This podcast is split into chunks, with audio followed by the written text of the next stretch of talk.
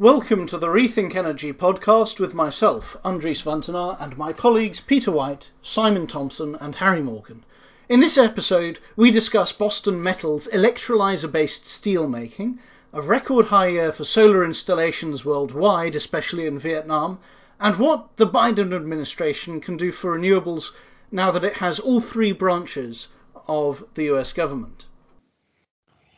Harry, I was going to ask you about Boston Metal and and steel production because it's quite a controversial topic. A lot of people think steel production through well say uh, through hydrogen or renewables isn't possible.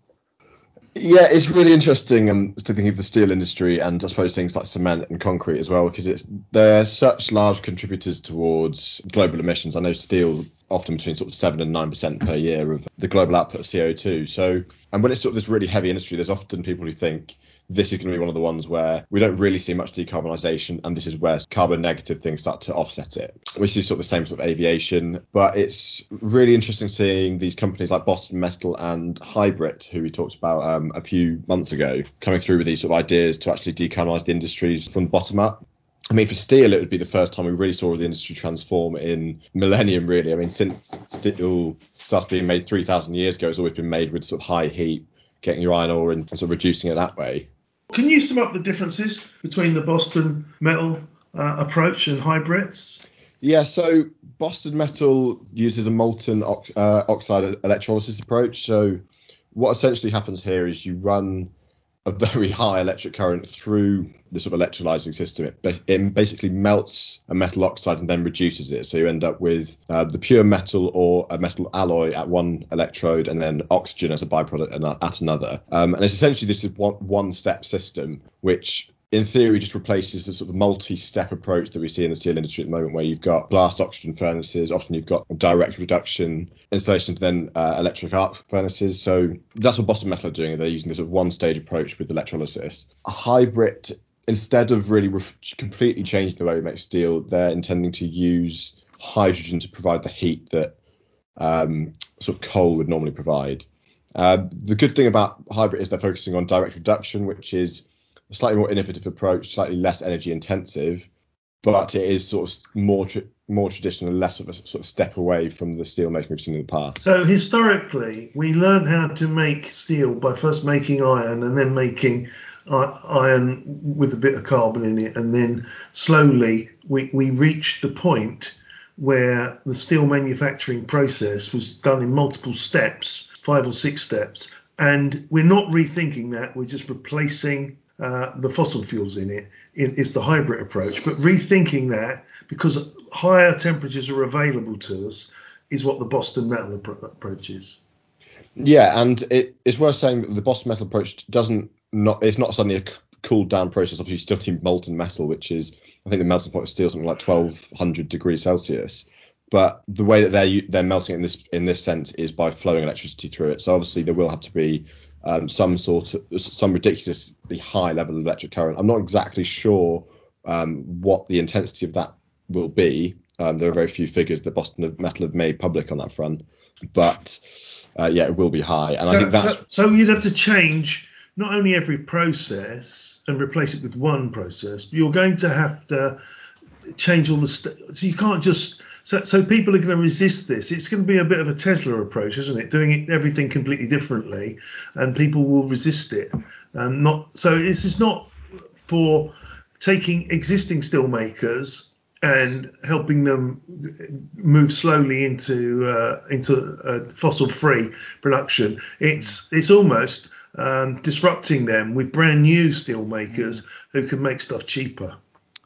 Yeah, it's interesting. So Boston Metal's approach in terms of its route to market is to operate as sort of a technology licensor, So it will just be selling on its technology and certain components for the technology. So it's not impossible to think that some of the large steel makers will pick it up and start to operate what, small facilities. Maybe yeah. sort of smaller facilities with this metal oxide electrolysis before then expanding out. That's one thing that uh, Boston Metal does say about its technology is that it can be implemented on a small scale and then sort of built up but that's why they're coming at it from mm. building alloys first. Yeah, absolutely, because that's right. it's less of a risk in terms of the upfront capital cost of that um, of actually sort of building out the infrastructure. And so a steelmaker could be saying, right, we're going to make our basic steel the same old way. We might use HYBRIT's. Uh, method to get rid of the uh, fossil fuels, and then when we turn that steel into multiple different alloys, we might then use the Boston Metal approach. And then we might go, well, this is really good. We could change one of our large plants to make steel this way. That's that's their logic, isn't it? Yeah, exactly, and it's becoming much more of an economic problem as well. I think over the next year or so, in particular, we'll see carbon pricing systems really starting to to grow and include things like steel making. Uh, does um, it not already?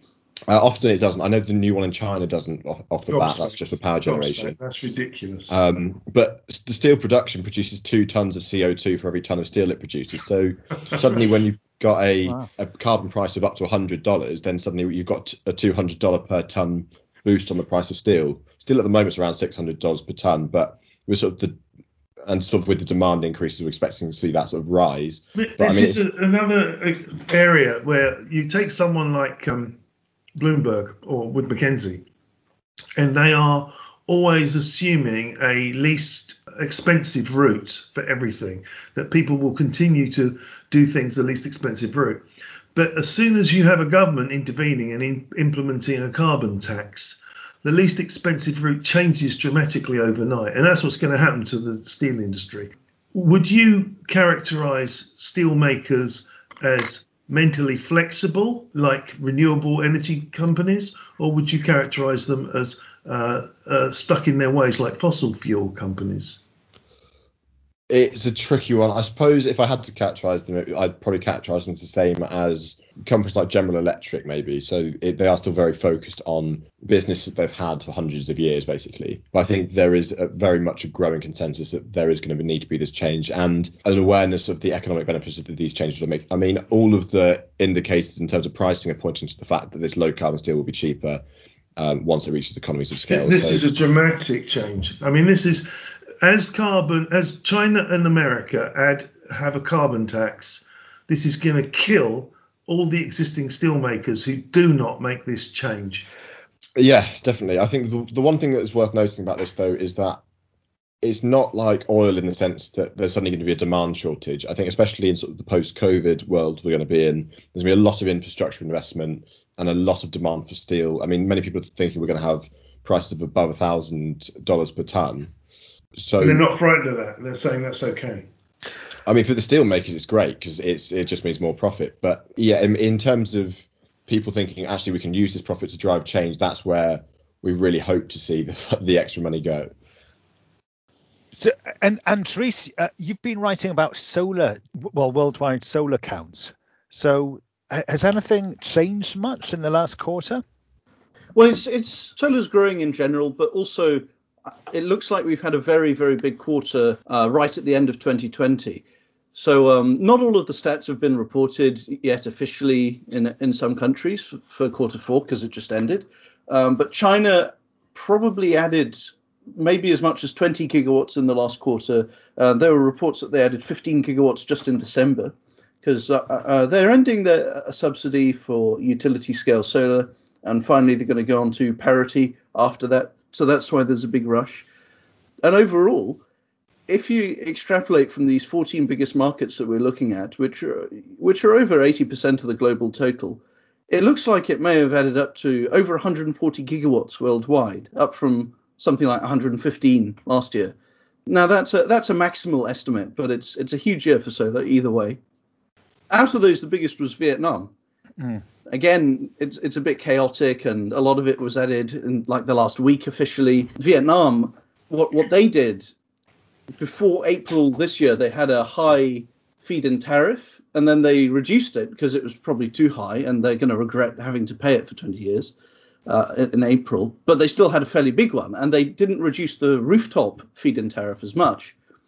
So it looks like they've added about 13 gigawatts of solar in the second half of 2020, which is they were matching pace with uh, Japan and the USA. It, it's gigantic, and uh, and a lot of this was just ramshackle agricultural buildings, and it was all skewed into the, the, later part of the year because people built these little buildings just to put rooftop solar on them, and then they didn't have walls, and the officials said, well, if it doesn't have walls, it's not really rooftop, it's just like a ground mounted thing. So then they all were building walls for these little agricultural farmland structures, and then and then you know, commissioning them later. It, it was um, an incredible rush. Uh, and now there's also a pol- policy. Uh, there's no policy. They ended the uh, feed-in tariff and haven't replaced it with anything quite yet. Probably again because they don't want to pay too much money. Uh, that's that's the thing that happens quite often. I think Ukraine, with its financial problems, was trying to renege on its deals to to pay the feed-in tariff. So so hopefully Vietnam doesn't end up with that sort of problem. Well, it's, it's one of the fastest growing economies in the world, if not the. I haven't looked at the, or many people claim that. Well, that's true. Yeah, I, I don't know what the GDP figure is, but I know that their energy demand is growing by uh, eight uh, percent a year mm. when it's not messed with by coronavirus. And uh, so they've got all, all, all, these factories coming along. Uh, they've got the same GDP per capita as India, so they're not up there with China yet, but maybe they're heading there quite rapidly. It's an astonishing story. And I think they had something like 50% electrification back in 1990. So in 30 years, they've come a very long way to. And how do we characterize their style of government? Is it the same as China? Is it is it centrally managed? Is it five year plan? Or, I think is... they do. I, I think they do still have the good old communist five year plans. And um, of course, compared to a place like India, it, it's very homogenous as well. Nobody wants to cover over the cracks of, of a centrally managed society with a you know, one-party society. There are obviously there are cracks, but in terms of getting stuff done, it's clearly the best economic environment to work in because people can boss people around and uh, and expect them to deliver. Um, and they're starting to be like China in the sense that when they say they're going to do something, they do they do it. They it's it's a national strategy, and they control it, and they look at the provinces and they adjust for the provinces. Like uh, I think Ninh Thuan province, they cancelled a big nuclear power plant, just like they're cancelling loads of coal plants. Uh, and they said, okay, well now we're going to have higher solar incentives for that province because there's this big hole in how much um, power they're going to need. And of course, 8% growth per year means it triples in 15 years. So they they need massive deployment. Uh, uh, it's going to be half. And you compare this to India, where it's it, Narendra Modi, the PM, fighting the state governments, fighting the distribution companies. The distribution companies are running out of money, but he'll only give them money to bail them out if they agree to pay some companies that they owe, and it's it's a horrible mess in comparison. Just, let's just um, the big story this week, I think, for most publications, and was in the States. I was going to mention, yeah. So perhaps uh, we shouldn't arc on about that. It's not our territory. But our, our territory is the two Georgia Senate uh, votes, uh, which the Democrats won, which now gives Biden a free hand. Now, we, we've already seen that the Republican Party has joined with the Democrats in putting through the $900 billion virus relief bill. And that is already going to yield benefits with ITC extensions for solar and wind. And I'm not sure it's an extension, but the addition of um, projects which are, are, carbon capture. What do we think? Uh, you know, Harry, you wrote a piece on this. What do we, what do we think? Those two senators will, will suddenly trillions of dollars be ushered in, and how soon?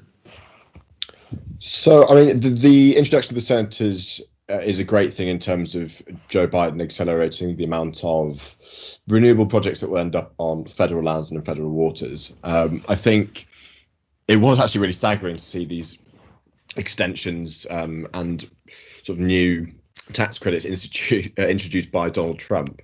Um, I think that actually will provide a real backbone to some of Joe Biden's policies. I know the one for offshore wind and actually providing a tax credit for that will really accelerate yeah, but um, let's not say let's not say it was introduced by Donald Trump. It was tied to a government bill to fund the government, and he either signed it or he didn't sign it. If he didn't sign it, the government nobody in the government got paid. So so that's how they often do it. They put it inside an appropriations bill, and if you don't sign it, the government halts.